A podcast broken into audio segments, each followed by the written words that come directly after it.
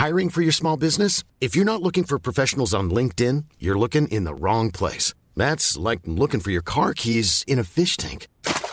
LinkedIn helps you hire professionals you can't find anywhere else, even those who aren't actively searching for a new job but might be open to the perfect role. In a given month, over 70% of LinkedIn users don't even visit other leading job sites. So start looking in the right place. With LinkedIn, you can hire professionals like a professional. Post your free job on linkedin.com slash people today. Hey, it's Ryan Reynolds, and I'm here with Keith, co-star of my upcoming film, If, only in theaters May 17th. Do you want to tell people the big news? All right, I'll do it. Sign up now and you'll get unlimited for $15 a month in six months of Paramount Plus Essential Plan on us. Mintmobile.com slash switch. Upfront payment of $45 equivalent to $15 per month. Unlimited over 40 gigabytes per month. Face lower speeds. Videos at 480p. Active Mint customers by 531.24 get six months of Paramount Plus Essential Plan. Auto renews after six months. Offer ends May 31st, 2024. Separate Paramount Plus registration required. Terms and conditions apply if rated PG. För 117 år sedan blev brittiskan Charlotte Cooper Storbritannien historisk som första kvinnliga olympiska segraren genom att vinna tennisens damsingel i de olympiska spelen i Paris år 1900. Och Sverige tog vid tävlingarna i Paris också den första blågula medaljen i OS-historien när den 19-årige stockholmaren Ernest Fast tog brons i maraton. Fast ledde loppet stort med en halv mil kvar men kom i den vevan in på fel väg på den dåligt uppmärkta maratonbanan kring Bologneskogen. Eh, han blev förtvivlad och förvirrad och kastade sig i ett dike och ville inte fortsätta men övertalades av ett gäng cyklister och sprang in som trea. Ja, det har hänt lite inom världsidrotten under de 117 år som gått sedan dess. Och Sporthusets resa är uppe i 117 avsnitt.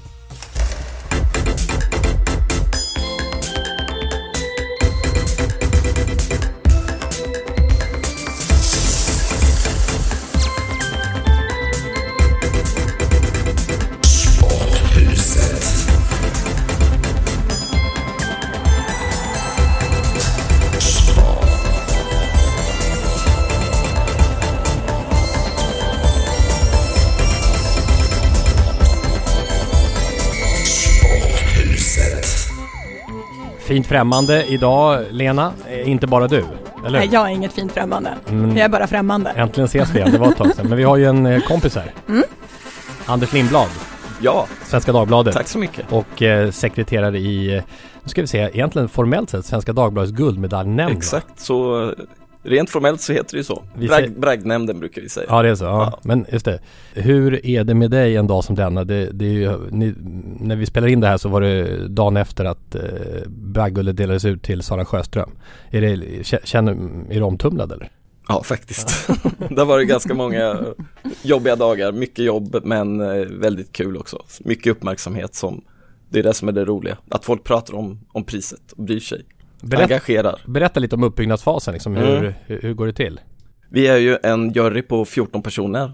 Eh, Det är chefredaktör Fredrik Karén på Svenska Dagbladet och jag och 12 före detta idrottsmän och ledare, väldigt kända. Thomas Brolin, Mats Sundin, Carolina Klüft, sånt gäng, Magdalena Forsberg. Eh, Jag samlar ihop juryn en gång per år, samlas vi den första tisdagen i december, traditionsenligt. Eh, Mötet är samma dag som vi offentliggör vinnaren, så det är inget riggat som folk kanske tror, utan vi, vi sätter oss på ett möte som igår då, klockan 10. Och då har ingen snackat med varandra innan? Då har vi liksom? inte, Nej. ingen har snackat med varandra innan. Hur Eh, lång tid tar ett sånt här möte då innan ni är överens? Eh, det har varit olika. Igår tog det två timmar och 20 minuter, så det var ganska långt möte igår. Ja, med tanke på att det är 13.00, klockan Exakt, tickar upp det brutalt. tickade iväg. Det är Jobbigt om man inte är i Men jag närheten av tänker att det är ändå Det vågat att börja först klockan 10. Det är vågat. Blir det riktiga diskussioner så Det är väldigt att skjuta vågat. det Igår där. var det så att vi kände nu får vi liksom släppa vissa delar och komma till ett beslut för att eh, Ja. klockan tickar. 13.00 ska vi ju, eller jag, läsa upp vinnaren och hinna med en eh, motivering och Ja, det var lite stressigt. Så idag, det, ja, jag hade tänkt att sova ut idag men nu sitter jag här istället. Ja, blir det några festligheter efteråt eller? Som är... Ja, lite lugnt. En bra middag Ja, blev det. För oss som har jobbat med det här. Hur länge har du varit i, i juryn egentligen? Eh, Jag har varit i, det här var mitt fjärde Just möte. Mm. Eh, vi ska återkomma till bragdguldet. Jag tänkte på det också, det här mötet alltså. Att få till det med alla de här superstjärnorna. Mm. Jag menar, Ja. vi försökte ju boka Mats Sundin som gäst typ tio år i rad utan att lyckas. Ja. Men det, jag tänker att det underlättar ju ändå att han redan nu vet att första tisdagen i exakt. december Ja. nästa år är jag upptagen. Ja. Han kan ju skriva in det här hur många år som helst framöver. Exakt, men förra året så, eh, då var det faktiskt så att Mats Sundin hade ett flyg hem från USA på natten. Eh, Ja. Och jag, jag följde flygplanets väg på det här, man kan gå in och track, eh, ja, Ja, det. för det var försenat. Så han skulle landa, egentligen skulle han landa 8.40 tror jag. Men det var väl så att han landade 9.00 på Arlanda. Tog en taxi direkt till mötet och så satte han sig, en minut i tio kom han in. Det är en bragd om något. Det är en bragd om något, för att om man inte är närvarande på mötet, du har ingen rätt att rösta på telefon eller någonting. Har det skett eller? Att... Eh, det har ju skett att folk, eh, jurymedlemmar, inte har kommit men då har de lämnat återbud i god tid. Ja, just det. Och man får inte missa mer än två möten eh, i rad, då kickas man från jury. Mm, just det. Så att du ska vara på plats första tisdagen i december. Ja, jag tycker det är häftigt att jag eh, har ju följt, alltså jag har alltid varit uppslukad av bragdguldet. Jag håller på mycket Ja. och twittrar och har med. Jag vet. Men, men eh, och 1925 och det är, det är sån Ja. enorm historik ja, alltså. det är det. Och, och eh, vi kan snacka lite om det här vad bragd är om en stund. Men en annan grej som har kommit upp precis här nu, det måste vi ta det här med Ryssland avstängt från OS. Eller ja, avstängt och avstängt. Ryssland får inte tävla under rysk flagg i de olympiska spelen i eh, Pyeongchang. Eh, IOK eh, stänger av sig av dem från OS i Sydkorea. Eh, meddelades också den här tisdagen som det var, som det var bragdguldet. Eh, rena ryska idrottare både individuellt och lag kan medverka under olympisk flagg. Eh, och vi, det är ju ett antal som har avstängts sedan tidigare som, som har eh, åkt fast som skidåkare Alexander Legkov till exempel. Men nu gör man alltså den här IOKs panel den här bestraffningen mot hela den ryska idrottsnationen. Valde också att stänga av en så pass tung person som Rysslands idrottsminister Vitalij Mutko från att närvara vid alla framtida OS. Avstängd på livstid alltså. Noterbart är att Mutko också är chef för hela organisationskommittén för sommarens fotbolls-VM. Eh, fotbolls-VM är en faktor då men framförallt det som kommer nu med OS. Nu när, det här, när den här podden kommer ut kanske har hänt ytterligare saker men, men vad, vad tänker ni? Eh, först och främst eh, så tänker man att det finns många delar i det här. Vilken soppa, vilken röra, vilket jobb för dem att nu godkänna alla ryska eh, idrottare som kanske vill vara med och hur vet vi att de är rena och hur långt tillbaka går man och det är väldigt många förgreningar i det här men grundkänslan är väl ändå, gud så jäkla bra. Att det händer något, att man vågar göra ett ordentligt statement, att man stänger av hela nationen efter det som uppdagades i Sochi. För det känns ju som att man har varit där och petat lite grann men inte riktigt våga hur långt man ska gå. Jag tycker att det här känns skitbra faktiskt. Vi vill ju alla ha en ren idrott och då gäller det att markera tydligt och liksom att det ska bli ordentliga konsekvenser ifall det händer något sånt här. Sen är det såklart argumentet, de rena idrottarna drabbas, absolut jättesynd om dem. Men med tanke på bevisningen som finns, att det här har varit systematiskt, så är det här enda sättet att hantera det.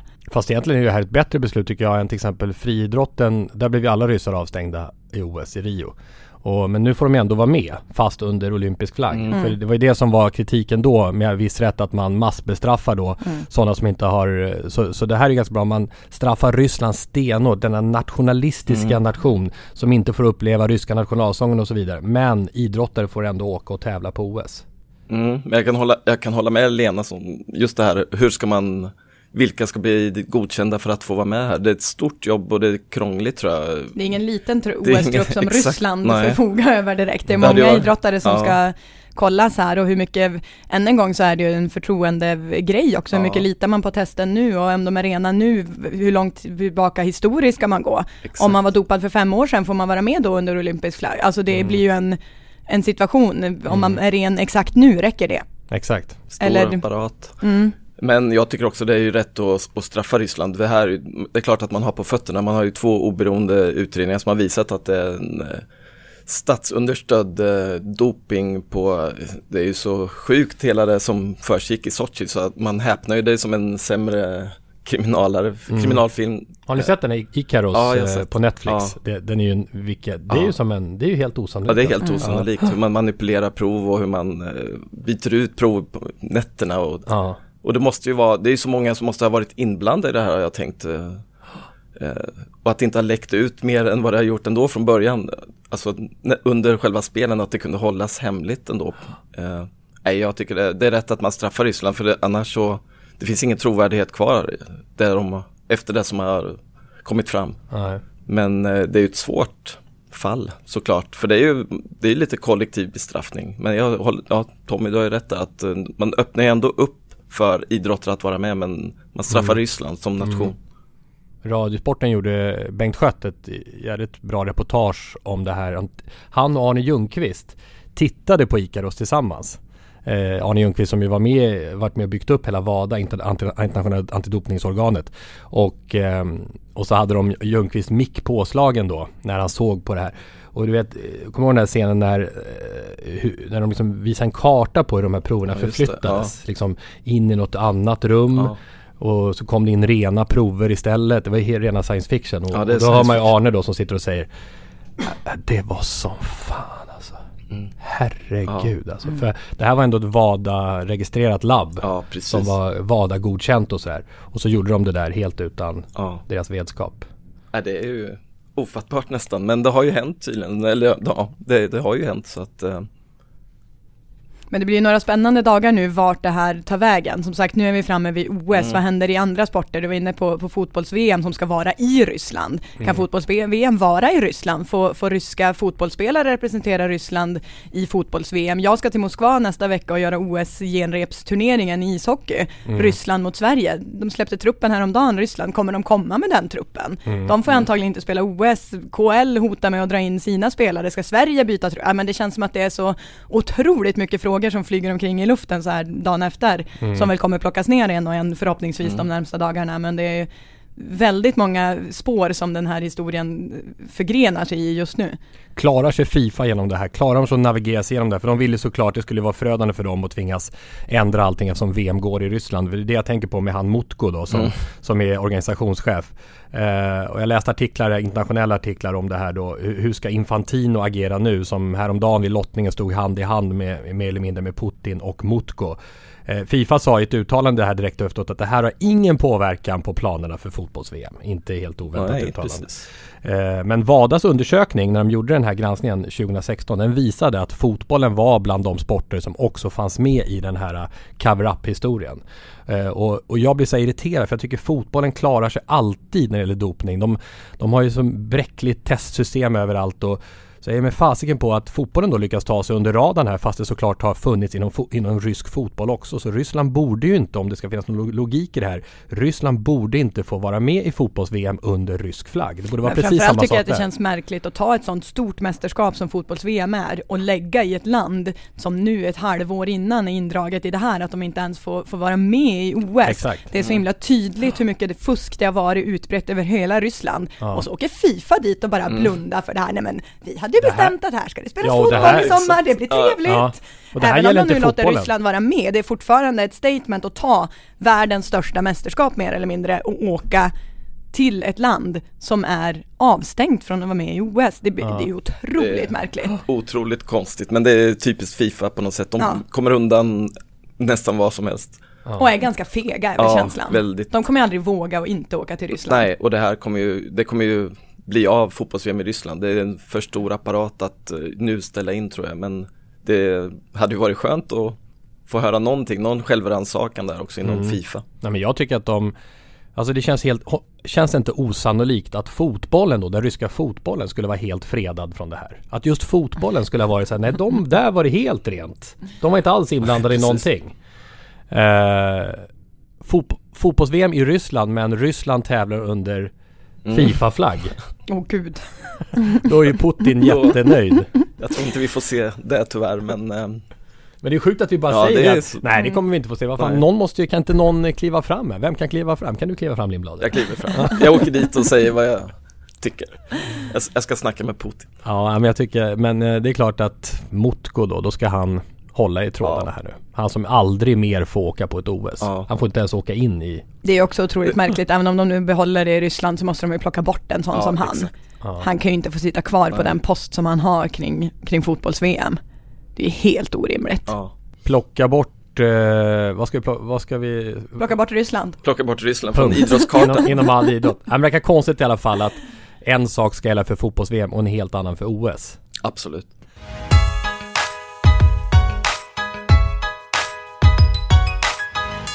Högt i tak i sporthuset. Nu är det dags. Eh, juryn har kommit fram till ett beslut med följande motivering. För historisk guldjakt och unik rekordslakt i en serie särklassiga bragder. Svenska Dagbladets bragdguld 2017 går till Sara Sjöström.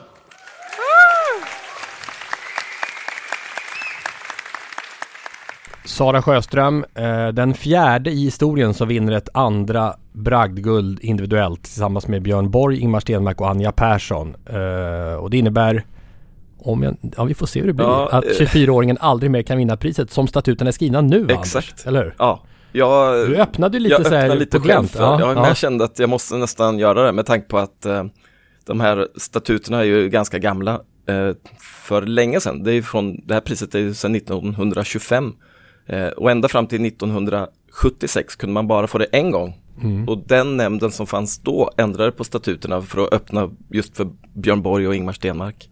Eh, och ändrade statuterna då att man skulle kunna få det max två gånger.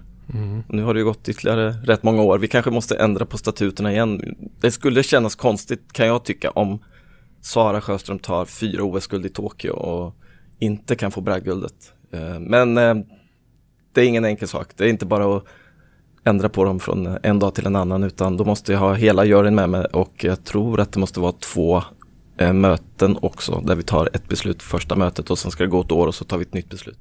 Just det, okej. Men mm. eh, ja, Mm. vi kan öppna för, det var för enligt att det är möjligt i varje fall. Jag fick någon tweet från Svenska Dagbladet, jag vet inte vem som sitter och twittrar där, men det var, det var en som, som skrev så här, eh, enligt juryn var det tuffaste beslutet på flera år.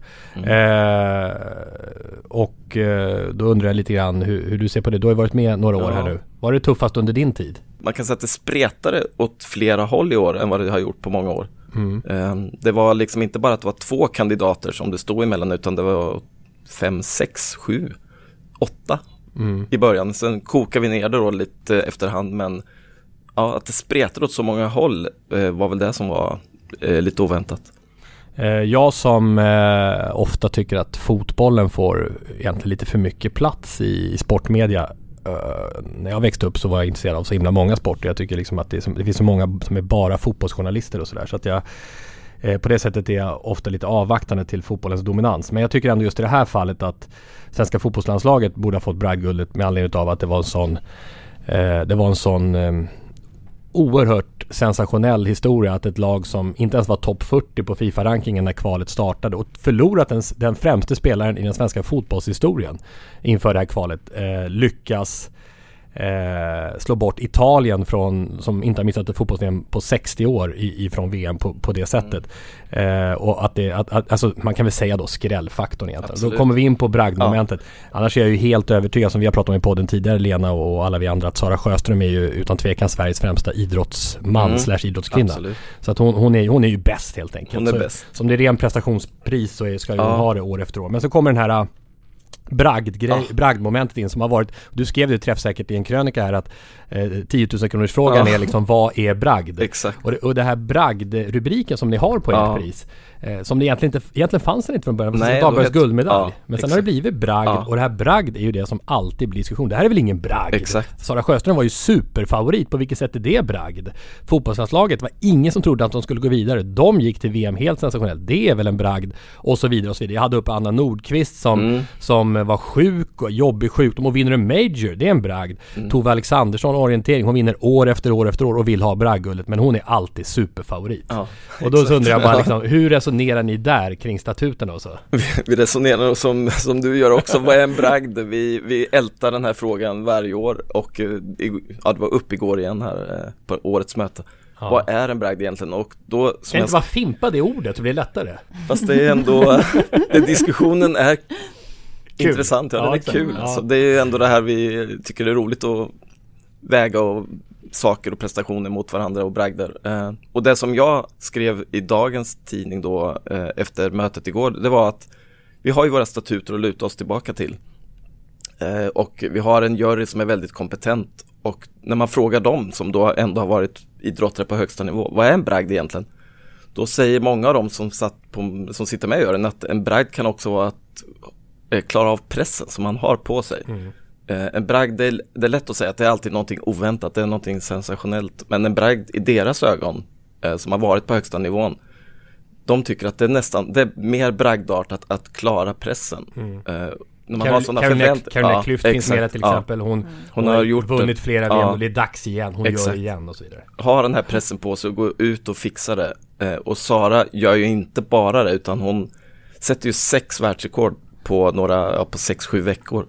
Eh, hon vinner världskuppen, hon blir utsedd till Europas bästa kvinnliga idrottare alla kategorier. Eh, hon är ju liksom ett fenomen och vi tyckte i juryn att det hon har gjort i år är en bragd som står i särklass eh, mm. när man jämför mot andra prestationer och mm. bragder.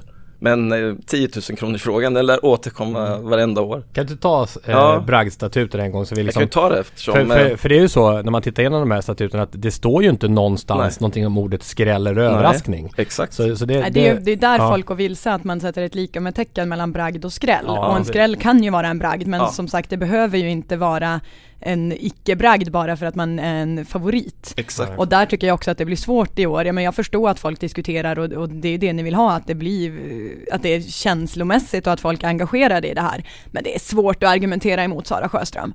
Alltså okej okay, ja. om det hade varit någon annan som fick den att man hade kunnat argumentera för fotbollslandslaget men mm. det är svårt att argumentera emot Sara Sjöström. Hon är outstanding, våran bästa idrottare. Ja det är hon. Mm. Det, det, och det tror jag alla håller med om. Och sen är det det här bragdmomentet men jag kan ju ta bara ja, det. vad det står i våra statuter.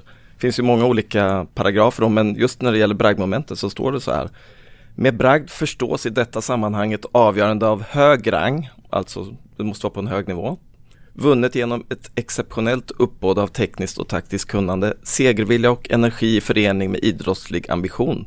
Bragdens värde ska anses förhöjt i ett fall där avgörandet har skett i ett svårt och vanskligt läge.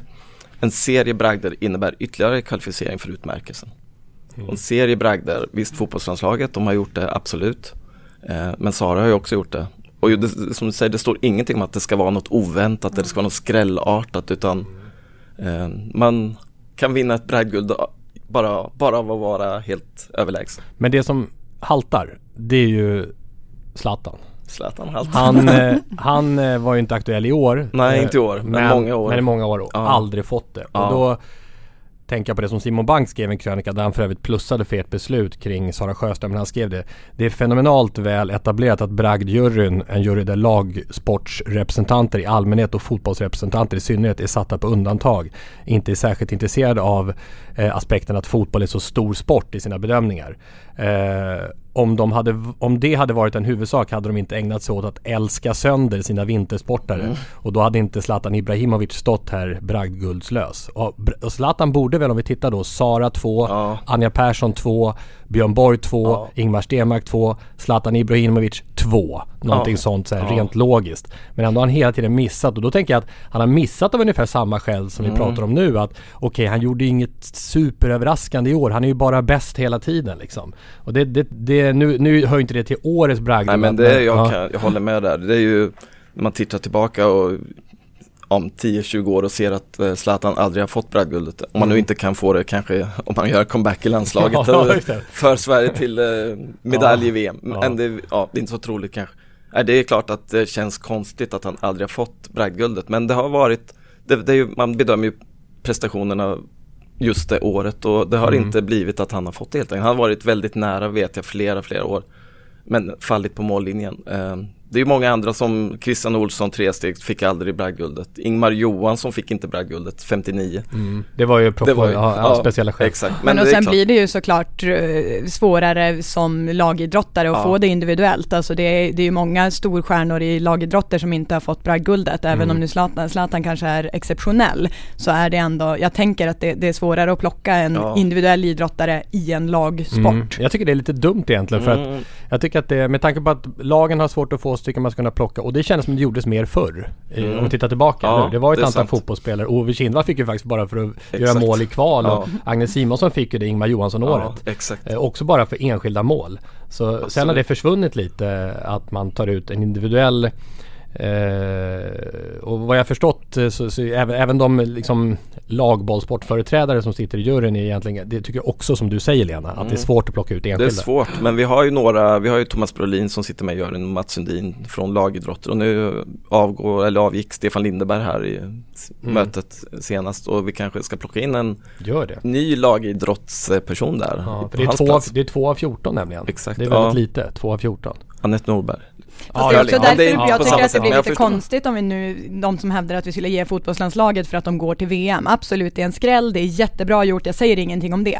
Fast sänker vi inte också lite grann ribban då om man tittar vilka andra lagsporter som har fått. Som sagt, Zlatan Ibrahimovic har inte fått, Tre Kronor fick inte 2006 när de tar OS-guld och VM-guld samma år. Men fotbollslandslaget ska ha det för att gå till ett VM. Och det var där de, eh, det var ju där de föll bort i vår diskussion. Att vi tycker eh, att eh, det är en fantastisk prestation, det är en bragd de har gjort, men de har faktiskt bara, bara gått till ett VM. De har inte vunnit någonting. Eh, Jag kan ju säga här också att Östersund diskuterades ju väldigt mycket också. De har liksom fallit bort lite här efteråt med tanke på att många tycker att fotbollslandslaget skulle få. Men vi diskuterar Östersund lika länge som landslaget eh, i princip. Alltså det var många som tyckte att deras bragd också var värd att lyfta riktigt, riktigt högt. Eh, Och det, de har ju också svarat för en bragd, men de har samma sak där. Vi, då går man tillbaka till statuterna där. Hög rang, är det hög rang att gå till ett eh, slutspel i Europa League? Men, Ja. där, men däremot så tycker jag att, eh, alltså okej om vi ska komma in på det här med och Lisa Nordén skrev till exempel på Twitter, Lisa som vi gillar och som var med här i podden tidigare, kan inte låta bli, men kval till VM versus VM-guld, helt olika nivåer i min värld. Ska man utvärdera alla individuella idrotter efter de kriterierna så har det blivit ett märkligt pris. Men jag menar också på att man måste titta på vad det är för konkurrenssituation i respektive sport. Absolut. men ska vi då kolla så här, absolut, fotboll är största konkurrenssituation. Det Mm. är det också på damsidan till exempel. Inte lika stor som herrsidan, men damfotboll är jävligt stort. OS-silver, fotboll, VM-silver, fotboll. De har inte fått det Mm. Nej, för att nej. ta medalj i sina Exakt. Mm. mästerskap. Men herrarna ska ha det för att gå till ett mästerskap. Ja. Nej, jag tycker också, jag tycker det är för låg nivå. Jättestort av Sverige att gå Ja. dit på det sätt de gjorde, men inte bragdguldstort. Nej, Och de flesta verkar ändå inne på den linjen. Det vi får från till Sporthuset eh, Peter, alltså det, ja, vi fick hur mycket som helst igår. Eh, Peter Hjelm, bara ett axplock. Ska man få bragdguldet ska man ha vunnit något enligt mig. Peter Engvall, har landslaget tagit någon medalj? De slog i och för sig ut Italien, men jag hävdar att medaljer går före att kvala sig in till stora mästerskap. Eh, Så det är mycket det, det, det handlar om. Men, jag, jag, men anledningen till att jag eh, driver eh, landslaget är ju helt enkelt att hade det varit ett rent prestationspris, alltså årets idrottsprestation, då är det ju Sara Sjöström otvivelaktigt. Ja. Men om man ska lägga rätt mycket krut på det här, vad en bragd är, Ja. eh, och, och, och, och vrida på det så här, eh, svårt och vanskligt läge. Svårt och vanskligt läge. Italien dubbelmöte, de går alltid vidare. Det står mycket om att det är torftigt i Italien. Det, det är egentligen ganska ovidkommande, för tittar vi typ 2005 året innan Italien var fotbolls-VM. Då var de också rankade på samma nivå. De får alltid ihop det i Italien. De har en historik av att alltid få ihop det. De har, deras, deras ranking i Fifa, det har verkligen pendlat. Så de har ofta varit ganska svaga, men de lyckas alltid få ihop det. Kanske till och med ena vägen till VM-guld och sådana saker. Men Sverige lyckas sluta Italien med ett riktigt pisslag! Sverige hade alltså, har liksom Alltså, det är ett lag som är, de har den sämsta Fifa-rankingen sedan Fifa-rankingen startade, när turneringen började. Ja, utan Zlatan Ibrahimovic. Fast det är just det det handlar om. Sverige är för dåliga på fotboll, så bara för att de lyckas en gång ska de ha ett bragdguld för oj oj oj, ni gjorde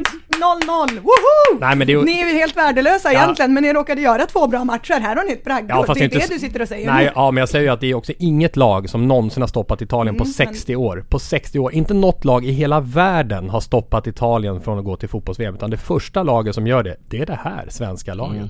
I den största av alla sporter. Den i särklass största av alla sporter. Men ja, jag, jag kan köpa argumenten men samtidigt jag tycker också då på något sätt sänker man landslagets ribba lite grann. Man tycker att, ja, som Lena säger, åh vad bra ni gick till VM. Men jag tycker visa i VM istället vad ni går för. Både Danmark och Island är ju där också. 13 av 50 europeiska lag kvalar in. Det är ju inte liksom en jättebragd att ta sig till ett VM. Eh, även om det var Ja, det är ju sättet. det sättet. Och det var liksom att vara ett uträknat landslag lite grann när kvalet inleddes då. Men jag tycker årets lag, absolut. Eh, Men eh, Det kommer du inte Nej, heller det få. kan för, inte heller få. för, för att det, priset var för de får kanske nästa år. Noah Bachner som var, är med i Sporthuset, Ja. han skrev i krönika som var så här, det har gått 23 år sedan någon eller någon, någon i svensk fotboll vann bragdguldet. Egentligen är det knäppt eftersom framgångar i fotboll är så mycket svårare än i alla andra sporter. Eh, om priset vill behålla sin trovärdighet så borde Jan Anderssons landslag få, det här var före utdelningen. Det spelar ingen roll hur ointresserad du är, hur mycket du älskar hockey, basket eller curling eller som jag till exempel friidrott. Hur mycket du hatar fotboll. Fotboll är mycket, mycket, mycket, mycket större. Fotboll kommer att vara världens största sport tills vi dör. Det finns ingenting du eller jag eller någon annan kan göra någonting åt saken. Eh, få händelser på ett aktualiserar den här verkligheten lika mycket som den Svenska Dagbladet ska dela ut bragdguldet. Dels för att fotbollens storlek ignoreras eh, av nödvändiga skäl, vi återkommer till det. Dels för att eh, stora svenska idrottspriser ofta belyser en latent avundsjuka på hur mycket större fotbollen är. Eh, för, trovärdigheten, för trovärdighetens skull så borde pristagare därför vara det svenska herrlandslaget i fotboll. Utgå från antalet utövare i världen, den snåriga vägen för ett landslag. Betänk att sedan Sverige är ett land med ungefär 10 miljoner invånare i kvalet till VM. Besegrades Frankrike 67 miljoner, Italien 60 miljoner. Eh, och sen Holland då 17 miljoner. Eh, och det är lite samma som eh, Bank är inne på också Mm. här då. Men frågan är, det här har jag funderat mycket på själv liksom. När det gäller också i stöd från Sveriges Olympiska Kommitté till aktiva och sådär också. De har ju sådana här topp 8-krav eh, i, eh, på OS och så. Och jag har ju tyckt att det är helt fel kopplat till friidrott till exempel som är en världssport. Ja. Att det ska vara samma Ja. kriterier för friidrott som till exempel för lerduveskytte när det gäller konkurrenssituationen.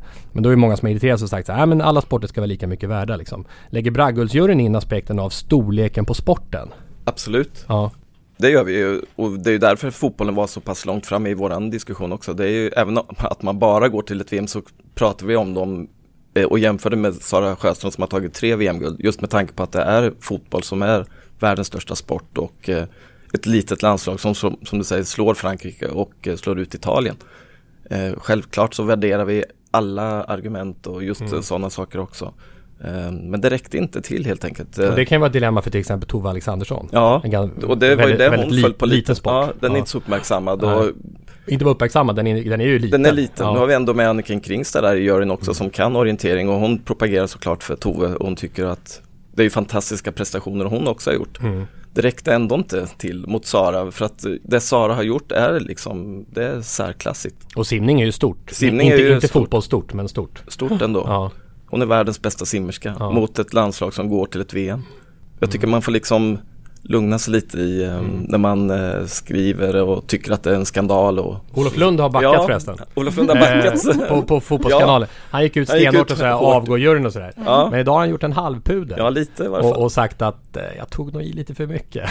Och det är det som är också, det ligger nära i tiden att fotbollslandslaget kvalade. Fotbollslandslaget vet vi hur mycket det engagerar människor. Alltså känslomässigt vill man ju stå och skrika, ge dem bragdguldet, ge dem Ja. varenda jävla Ja, pris i hela Absolut. världen. Ja. Känslomässigt, Ja. Där är jag också. Jag säger inte någonting Samma om det. här. Men man måste ju ändå se till konkurrensen, man måste plocka ner det med argument. Ja. Och som jag börjar med, det är jävligt svårt att argumentera emot Sara Sjöström. Ja, ja, det är det- svårt, det det, är så- nästintill omöjligt. Ja. Mm. Nej, hon är ju... Men absolut känslomässigt och jag menar dagen efter ja. tror jag att vi allihopa Ja. skrev ge dem årets prestation, ge Exakt. dem Jerringpriset, ge dem Mm. bragdguldet, ge dem Allt. allt.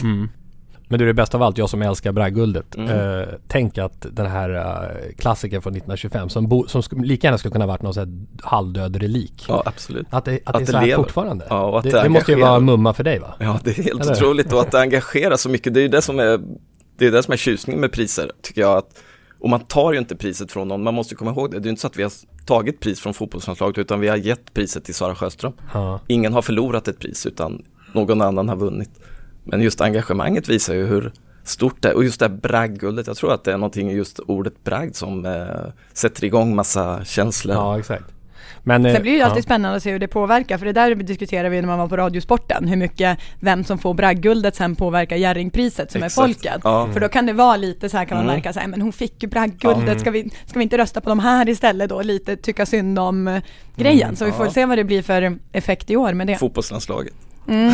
Det känns som att de ligger bra till med De tanke på den här till. diskussionen Ja. nu, som att det är så många som är förbannade att de inte fick bragdguldet. Mm. De hade nog legat bra till ändå, men eh, det kan ju ofta bli den effekten. Det har vi sett tidigare år när det Ja. varit två heta kandidater i bragdguldet i, i folks ögon. Att den som inte får det får ganska mycket sympati sen i, i Jerringpriset.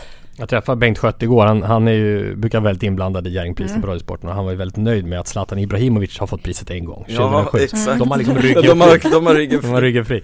Men annars Men de har- har ju alltid ryggen fri eftersom det inte är de, de nominerar ju bara. Nej. Sen är det ju folket som Ja, röstar och det kan man ju exakt. inte styra över. Exakt. Peder Fredriksson vann ju förra året och han var ju Ja. aktuell nu och ridsporten brukar göra liksom, det, det pratas ju en del om kampanjer. Mm. Röstningskampanjer. Mm. Eh, Och ridsporten är stark där, de har ju så otroligt många. Sen fick ju Sara Sjöström två år i rad Just det. före det då. Ja, Så 2015 så fick Sara både bragdguld och Jerringpris. mm, just det. Det fick väl Lisa Nordén också va? Ja, 2012. 2012. Just det. Men annars är det ganska ovanligt att, eh, att det Ja. är samma vinnare faktiskt. Det, är- Just det är det. så. Men en annan grej med pris då avslutningsvis bara det är det här då statuterna då med hur Mm. många gånger man kan vinna. För frågan är om, hur, om, om man ska köra Zlatan Guldbollen läge, läget liksom att Sara ska kunna få den Ja. 5, 6, 7 gånger nu om det, eller om det också blir liksom en jag antar att man har resonerat så tidigare i alla fall att man vill ha en begränsning för Mm. att det ska bli roligare Ja. eh, med, med omväxling. Exakt. Eh, jag faktiskt kollade igår med vår gamle Nestor där på Svenska Dagbladet, Sune Sylvén, Mm. eh, vad han tyckte om det här om man skulle öppna upp för att eh, skrota den här regeln med två, max två bragdguld. Han var lite tveksam, han tyckte att det, man ska nog ändå behålla den eh, max två. Eh, men jag är lite mer öppen för att varför, Mm. varför då max två? Eh, varför två? Mm. Ja, ja precis. Ja. En, ett eller Ja. tio?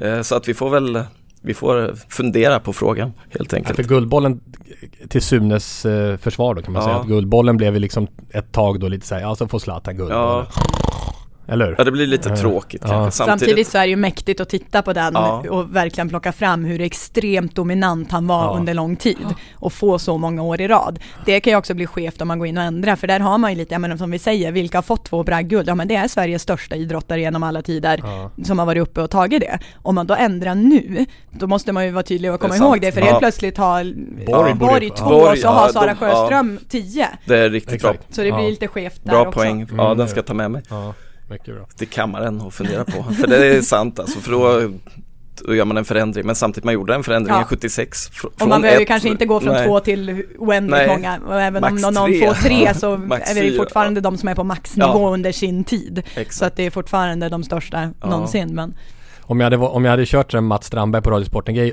avannons på det hade jag sagt så här nu. Eh, An- Anders Lindblad i studion alltså som säger att fotbollslandslaget borde ha fått bragdguldet. han, han, han har bestämt sig- han har bestämt sig sin egen Ja tes. exakt. Och du bara nej nej nej det var inte det. Och sen kommer bara en jingel. Klick, Vi kör, vi kör någon kör en jingle. jingel där.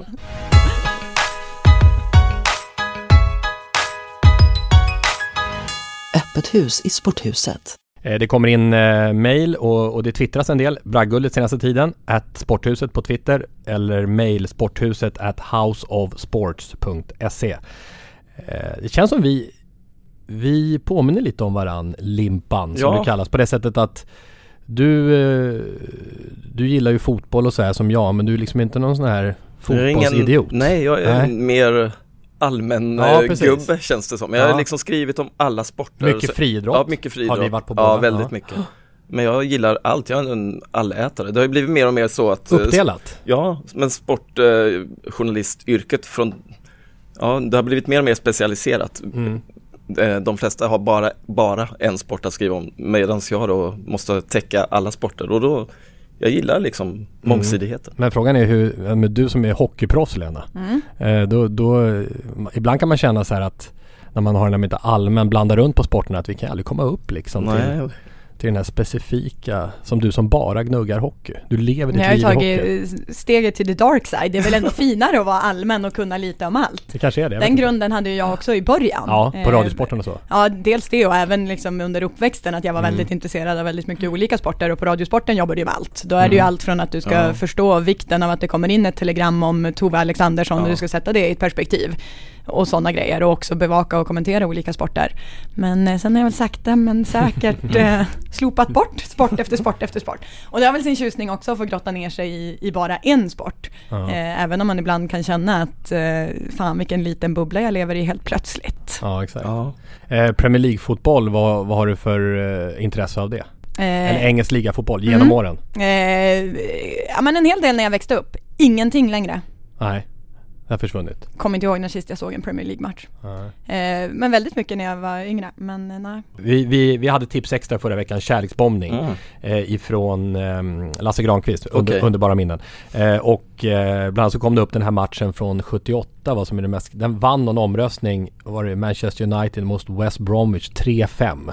Som var det som den eh, röstades fram som den eh, häftigaste eh, tips matchen genom tiden. Nu kommer fler inspel. Sonny Karlsson, han kommer ihåg matchen mellan, det är så häftigt med de här engelska lagen för att Folk håller på en massa olika obskyra lag. Ja, my- ja. Ja, mitt lag är Leeds, som Ja, inte men- ens är med i Premier men det, League. det kan vara vilket som helst liksom. Bara en sån sak. Någon Ja. går runt och brinner Ja. för Leicester hur mycket som helst. Ja, och- exakt. eller vad som helst. Det är Swansea, Ipswich och här var det Luton Town mot Oxford United som är långt ner i seriesystemet Mm. nu de lagen. Och de möttes 1988 då i högsta ligan i ett möte som var tidernas målkalas. Uppmärksammar Sonny. 11 mål, 11 mål blev det på Kenilworth Road. Eh, I paus stod det 3-2, vid full tid blev det 7-4. Svenska Tipstjänst odds på resultatet var mäktiga Oj, 42 545 var Oj. oddset. Så har man spelat en hundring då, då hade det blivit då. 4 miljoner. Då hade, vi- då hade vi klarat oss. Ja, exakt. Jimmy Stråle hör av sig eh, på Twitter och säger Hela grejen med Tipsextra var superpeppad innan, tyckte travet var tråkigt, se avsparken, heja på dem med fin, finast namn och finast tröjor. 16-15 se pappa somna i soffan. 16-20 tröttna på tjongbollarna och gå ut och spela landhockey istället. Matcherna var inte alltid så bra. Nej, de var inte så bra. Dåliga planer. Vad jag kommer ihåg, mitt minne, ja det är också så här regn och dåliga planer och Ja. sparka och spring. Tittade du mycket eller? Ja, jag gjorde Ja. det. Det Men fanns jag- inte så mycket att välja på. liksom, Nej, nej, det var ju tips extra med Leif Larsson eller Mm. eh, vem det nu var där som satt. Där kommer några passningar också om SDHL, alltså Svenska Damhockeyligan och spelschemat. Eh, så vi tar en sväng hockey här, passar bra för dig Lena att kommentera det här. Hur resonerar SHL-klubbarna egentligen med prioriteringen av istiderna? Eh, om man tittar på juniorlag eh, kontra damerna till exempel. Det var ju Brynäs här som spelade nio raka bortamatcher. Nio raka bortamatcher. Tränaren Åke Liljebjörn eh, för Brynäs eh, SDHL-lag så alltså det här är egentligen rena skämtet. Skamligt och ligan borde skämmas. När de spelar sin nästa hemmamatch mot AIK 10 januari. Då har alltså Brynäs inte spelat en hemmamatch i den här ligan på 85 dagar. Eh, och det här gäller väl fler klubbar va? Att det har varit på det här sättet. Och mm, hur ser du på eh, ligans hanterande? Vi har ju varit inne på andra problem med, med SDHL tidigare, men vad säger du om det här? Eh, det har funnits flera exempel, det här är nog det mest extrema. Eh, ligan började ju med att Luleås damer hade fyra bortamatcher på fyra dagar. Fyra första dagarna på ligan liksom. Eh, sen är det ju svårt, eh, de lever i en annan verklighet än SHL. Jag har inte all fakta varför det har blivit så här, om det är för att de inte får plats i arenan, om det är för att de själva har bytt, för så brukar det också göras, flytta om bortamatcher för att få eh, eh alltså resepaket helt, helt enkelt. Att man åker till ett ställe, möter lag i den närheten flera dagar i rad för att, för att spara pengar. Jag vet inte vad som ligger bakom det här men hur som helst så är det ju bedrövligt. Eh, hur som helst så är det ju svårt att få en ordentlig respekt för ligan när det ser ut på det här sättet. För man vet ju att det hade aldrig hänt i SHL till exempel. Inget lag hade oavsett vad som ligger bakom acceptera det här. Eh, varken fyra matcher på fyra dagar, det första som händer för säsongen, eller den här. Fyra matcher på fyra dagar blir ju ännu mer sjukt med tanke på att, att det är också en damverksamhet som inte har den bredd som ett herrlag har. Jag tänker liksom skador, man kan inte gå runt på lika mycket folk som ett herrlag hade kunnat göra. Eh, så det är klart att här har de ju ett problem. De skulle behöva hitta ett, ett bättre system för att få en mer, nästan en trovärdighet för ligan på något sätt. För nu känns det lite lattjo lajban att lägga ett sånt här spelschema så att man inte riktigt tar det på allvar. Och jag, jag tänker att förbundet borde, alltså om inte klubbarna får ordning på det så borde nästan förbundet kunna gå in och, och peka med hela armen för det är deras serie ju. Det är förbundets serie. De skulle kunna säga liksom att nej, så här får det inte se ut. Det är vår, det är de som äger serien, Svenska ishockeyförbundet. Men det är det jag menar, jag vet inte vad det är som ligger bakom det. Om, om Brynäs själva har gjort byten i det här som har lett till det det här blir eller om det är så här i, i grundschemat eller jag har ingen aning vad som ligger bakom det och det är därför det är svårt att, att fördöma det helt också. Men det är klart att det blir ju lite pajaskänsla över ett spelschema som ser ut så här och det är det sista som SDHL behöver. Ja. Det blir liksom ingen, men, eh, en positiv i Stål, det var ju publikrekordet där för en tid sedan. Eh, det var väl, var det 5-6 tusen, Linköping. Mm, mot HV71. Eh, som annars har ett snitt på 100 personer och sånt där. Så det är ju, det är lite surt att de liksom inte kan ha, ha mer annars. Men det blir det gäller ju liksom för Svenska ishockeyförbundet tror jag att försöka trycka upp den här ligan om det ska hända någonting. För klubbarna kan vi nog inte lita på med tanke på att de ser kanske inte så mycket, de ser inte så mycket kommersiella intressen i det. Här gäller det liksom lyfta damhockeyn på lång sikt. Vad säger du Anders? Nej men jag håller med om åtta eller nio bortamatcher på raken, det är ju helt sanslöst. Det, det låter som ett skämt alltså. Mm. Eh, Men eh, det har ju lyft lite grann tycker jag, SDHL. Eh, Man försöker, det finns ju klubbar som försöker verkligen att lyfta damhockeyn och vissa, ja, några herrklubbar som har tagit upp damverksamhet och verkligen vill satsa. Men steget verkar ju vara lite långt tyvärr, att det ska bli jämställt på riktigt. Det känns ju ändå som att det ligger och puttrar någonting positivt nu Mm. just med att det är flera SHL-lag som faktiskt gör det här på riktigt Ja. nu. Innan har det känts som att ja, men vi har ett damlag där, för det ser ju bra ut och det behöver vi ha. Nu är det ju faktiskt några som satsar på dem Ja. ordentligt med det här publikrekordet, med, med Luleås damer som Luleå faktiskt har som- visat att man kan dra in pengar Ja. på damhockeymatcher om man bara anstränger sig lite grann runt omkring. Eh, Luleå är ju fantastiska där, de har ju varit en förebild i det här att de också har med damerna på ett naturligt sätt i evenemang. De hade ju 40-årsfirandet här med alla lagkaptener genom alla år och också de två damernas, eller damkaptenerna som har funnits sedan, sedan eh, MSSK blev Luleå Hockey. Nu såg jag de hade något event, eh, sponsorevent eller vad det var, någon sån här dag de har återkommande varje år där man får träffa lagen. Ja men då sitter spelare från båda lagen där. På ett naturligt sätt så är det självklart, ni ska träffa våra representationslag. Det är både damer och herrar. Där finns ju inte riktigt i andra klubbar utan då är det så här, jo vi har ett damlag men de hänger där borta någonstans i periferin. Och det är väl det som är nästa steg utöver det ekonomiska och ta med dem på ett mer naturligt sätt. Mm. Nu till eh, den genom 117 avsnitt långa Sporthusets historien svåraste varianten av detta. ska vi kärleksbomba Nu ska vi kärleksbomba Nu ska vi kärleksbomba Ja vi ska kärleksbomba Kärleksbomba Kärleksbomba Kärleksbomba Idag Har du sett den här lådan Anders? Är, Man får vara kritisk till den. Den är, Fin ganska, låda. den är an, rätt så analog. Den är använd ser jag. Viktig låda. Ja, bra. Lite post-it-lappar. Vi brukar plocka upp lite grejer som man får kärleksbomba. Ja. Och då ska det vara, regeln är ju egentligen så som statuterna var, proffsstatuter. Statuter. Ja, från början. När det här eh, myntades i augusti 2015. Att, eh, att man e- eh, enbart får vara positiv till det man kärleksbombar. Ja. Och då är det inte så lätt om man får en lapp Har ni ändrat i statuten? Ja men det är inte så lätt om man får en lapp där det står skönheten och odjuret. Här, eh, som var liksom en, en kaosgrej från 94. Men jag har faktiskt kört Ludmilla Engqvist tidigare, var inte heller helt lätt. Eh, hon, hon, var ju, hon är ju ganska illa Har vi inte lite gått ifrån våra Ja egna det är mis- med, lite mer dokument. Ja, okej. Exakt, Ja. lite mer eh, vi grottar ner oss Men i vi den vill gärna här att du ska ha någon slags kärlekstwist på det. Ja, men jag ska Ja, försöka. Lycka till. Eh, tack. Skönheten och odjuret. Mm, Det, för ja, det- det, det stod skönheten mot odjuret och det var väl det det blev egentligen. Så blev det. Ja, på lappen stod det skönheten mot odjuret. Aj, aj, aj, men då har jag gjort helt fel. Jag har Ja. tagit och. Det här Ja, blir men inte det, rätt. Det ska vara och. Det ska vara och. Det var jag som skrev fel. Eh, ja men det här är ju en tuff utmaning som vi är inne på. Svårt att kärleksbomba en historia som nästan rakt igenom bara är tragisk. Eh, men jag får väl lov att försöka, för även om den är tragisk så är det en av idrottshistoriens största historier, största skandaler någonsin. Året är alltså 1994. Det är januari i Detroit. OS i Lillehammer är en månad bort och de amerikanska mästerskapen i konståkning ska avgöras. Det står mellan landets två absolut bästa åkare, Tonya Harding och Nancy Kerrigan. Nancy Kerrigan som är America's Sweetheart, en konståkare som målas upp som ett helgon i media och som vann OS-brons fyra år tidigare. Nu siktar hon på guldet.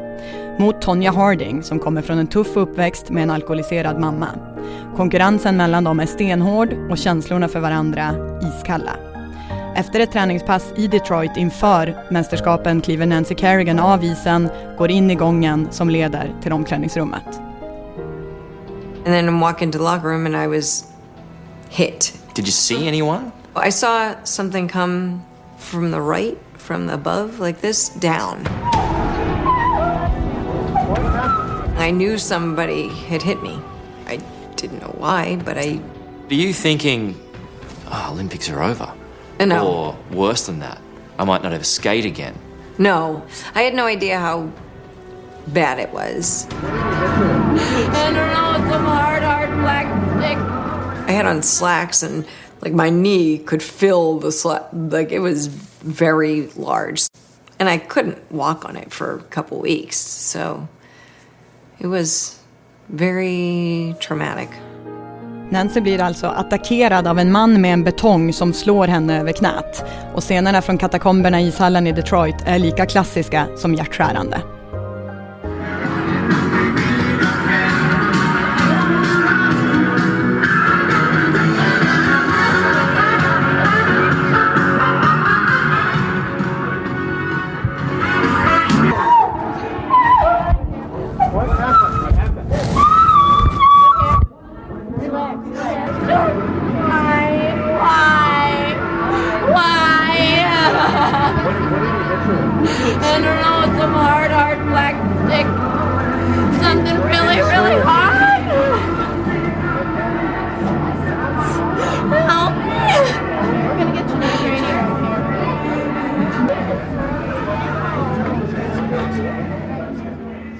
Ganska snart efter attacken började det pratas om att det var Tonya Harding som låg bakom den.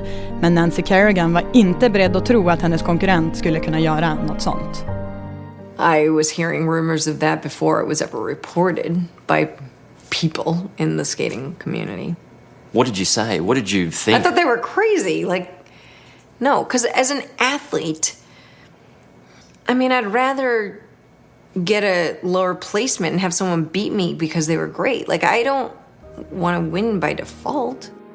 Men mer och mer pekade mot att det var just Tonya och hennes exman som låg bakom attacken. Tonya Harding fick 30 dagar på sig att komma upp med ett försvar, det vill säga efter OS i Lillehammer. Och med Nancy ute ur bilden så vann ju Tonya de amerikanska mästerskapen och kvalificerade sig för OS. Men trots attacken kom Nancy tillbaka och även hon knep en plats i det olympiska laget. Såpoperan som pågick fram till OS i Lillehammer skapade ett enormt intresse för tävlingen. Tävlingen där de två rivalerna, skönheten Nancy och odjuret Tonja, skulle ställas mot varandra. Träningarna inför OS hårdbevakades av media och när allt skulle avgöras tittade nästan 50 procent av de amerikanska hushållen på sändningarna från Norge. Tonya Harding fick innan sitt åk problem med sina skosnören. Hon gav sig ändå ut på isen, ramlade i sitt första hopp. Gråtandes åker hon fram till den svenska domaren Britta Lindgren för att visa upp sin skridsko. Harding får en ny chans, men hon tar inte vara på den. Det här är inget medaljåk. Det är däremot Nancys och här tror alla på en sagolik avslutning på denna mörka historia. Nancy kommer att åka hem med ett OS-guld. Men som om den här historien inte hade haft nog med vändningar så kommer det faktiskt en till. För från ingenstans dyker en 16-årig föräldralös ukrainska upp och gör sitt livsåk. Oksana Bajor tar guldet med minsta möjliga marginal framför näsan på Nancy Kerrigan och det amerikanska folkets sweetheart får åka hem med ett silver. Men trots ett missat guld så fick skönheten i alla fall sin revansch på odjuret och det är väl värt en kärleksbombning. Mm. Och det var alltså Tonya Hardings var det exman eller? Exman. Ja. Eh, det var inte han som utförde det men det var de som hade beställt okay, hitten. Så de hade väl tre kompanjoner i det här också. Ja. ja, det är otroligt sjukt alltså. Men att de fick ihop det, alltså hur, hur svårt skadad blev hon egentligen? Att de fick ihop det till Det kan inte varit så farligt, alltså Hon var det var gränsfall att hon skulle bli eh...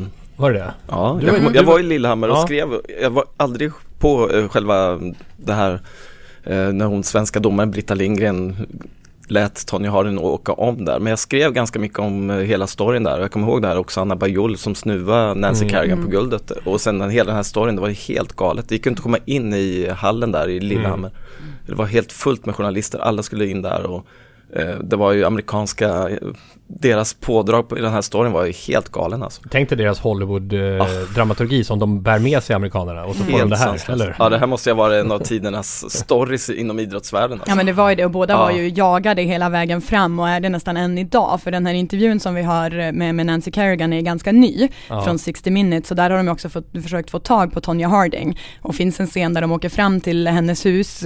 Tonya är ju en ganska tragisk historia ja. från början till slut. Mm. Eh, och blev ju ännu mer tragiskt efter det här. Hon gav sig på en, ett försök till en boxningskarriär, mm. till en skådespelarkarriär och misslyckades ju med allt och ganska mycket misär går att hitta där. Mm. Eh, så då finns det en scen när de går fram till hennes hus som är ganska slitet och liksom mm. knackar på och presenterar sig. Vi från 60 minutes, vi skulle vilja prata med, med Tonya Harding. Då kommer bara liksom hot inifrån honom, trespassing och oh. ja. Mm. Så att eh, hon Tragiskt. lever nog ganska undanskymd ja. och är nog en ganska avskydd person eh, än idag. Men det blev på något sätt, apropå kärleksbombning, ett ändå ett rätt så lyckligt slut för Nancy Kerrigan kan man säga, även om det inte blev ett OS-guld. Ja men det blev det, uh, samtidigt så hör man när hon pratar om det att hon är ganska bitter mm. över att det bara ah, okay. blev det, det silvret. Ah, okay. Det är klart exakt. att hon hade velat ha guldet och någonstans i bakhuvudet finns väl om jag hade fått en bättre uppladdning ah. och för som sagt det var ju på gränsen att hon skulle få vara med. Mm. Och hon hade ju enormt tur för det de säger i den här är ju att hade slaget tagit lite högre upp eller lite längre ner så hade det aldrig gått att komma tillbaka så snabbt och kanske Nej. hela karriären till och med hade varit förstörd. Ja. Så att hon har ju en enorm tur i oturen att, att slaget tar exakt där på knät som det gör. Verkar inte som hon var med något mer sen jag tittar på Wikipedia. Det verkar inte som hon var med något mer sen Nej. efter lilla Nej, det här var ju liksom hennes sista chans Ja, det var det, målades upp. Hon tog ju medalj fyra år Ja. innan Ja, och här det. skulle hon ju ta sitt guld. Exakt. Mm. Gjorde hon inte sådana här shower efter det här? Mm. Åkte runt och var Princess Disney. of Disney? Disney. Ja, De exakt. köpte ju ganska Ja. snabbt rättigheterna Exakt. till hela den här historien och, och hon var ju och gjorde några eh, uppvisningar med, Ja. med dem också. Ja, just det. Alltså mm, där de anspelar på... Nej, mer sådana shower.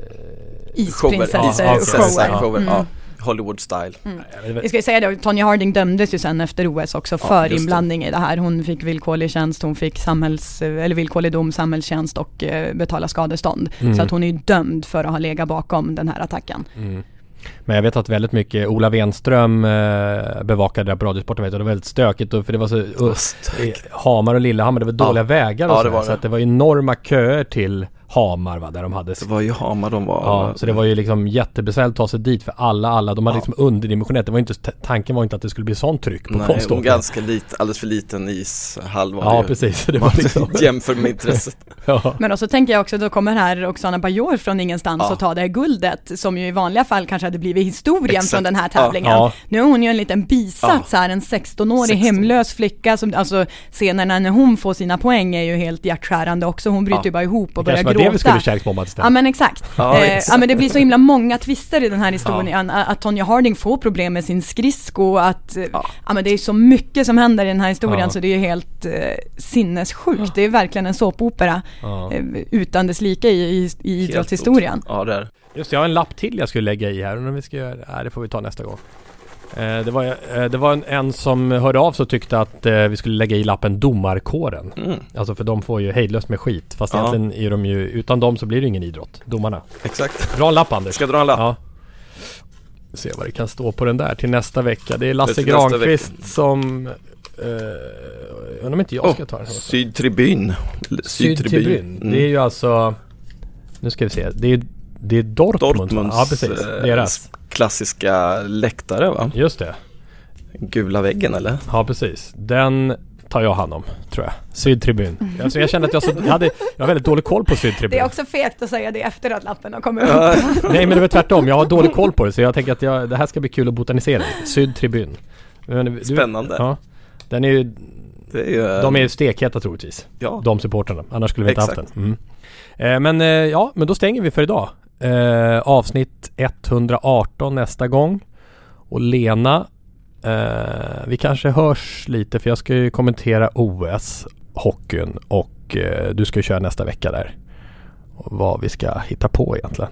Alltså Mm. vad blir det för... Vi kommer är- eh, frågan är hur tätt in på OS man får reda på vad man ska hitta på egentligen. Ja, alltså det blir väl de här lagen som har tagits ut nu ändå i Tre Kronor och även Ryssland kan man tro i nästa vecka. Eller ändras Eller? det så snabbt? Det beror på, får de ett klart besked att KL stänger av, men det kommer de inte hinna få på den Nej, tiden. nej. Det kommer de inte hinna få. Jag antar att det blir de lagen, det blir spännande att se om Ryssland verkligen kommer med sina storstjärnor som är uttagna i den här truppen.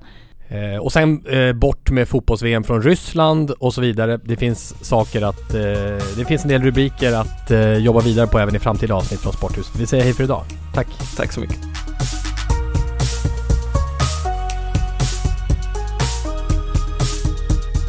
Sporthuset produceras av House of Sports. Jinglar gjorda av sånggruppen Sonora, Patrik Åhman och Jonas Jonasson. Hörs nästa vecka, Jippi.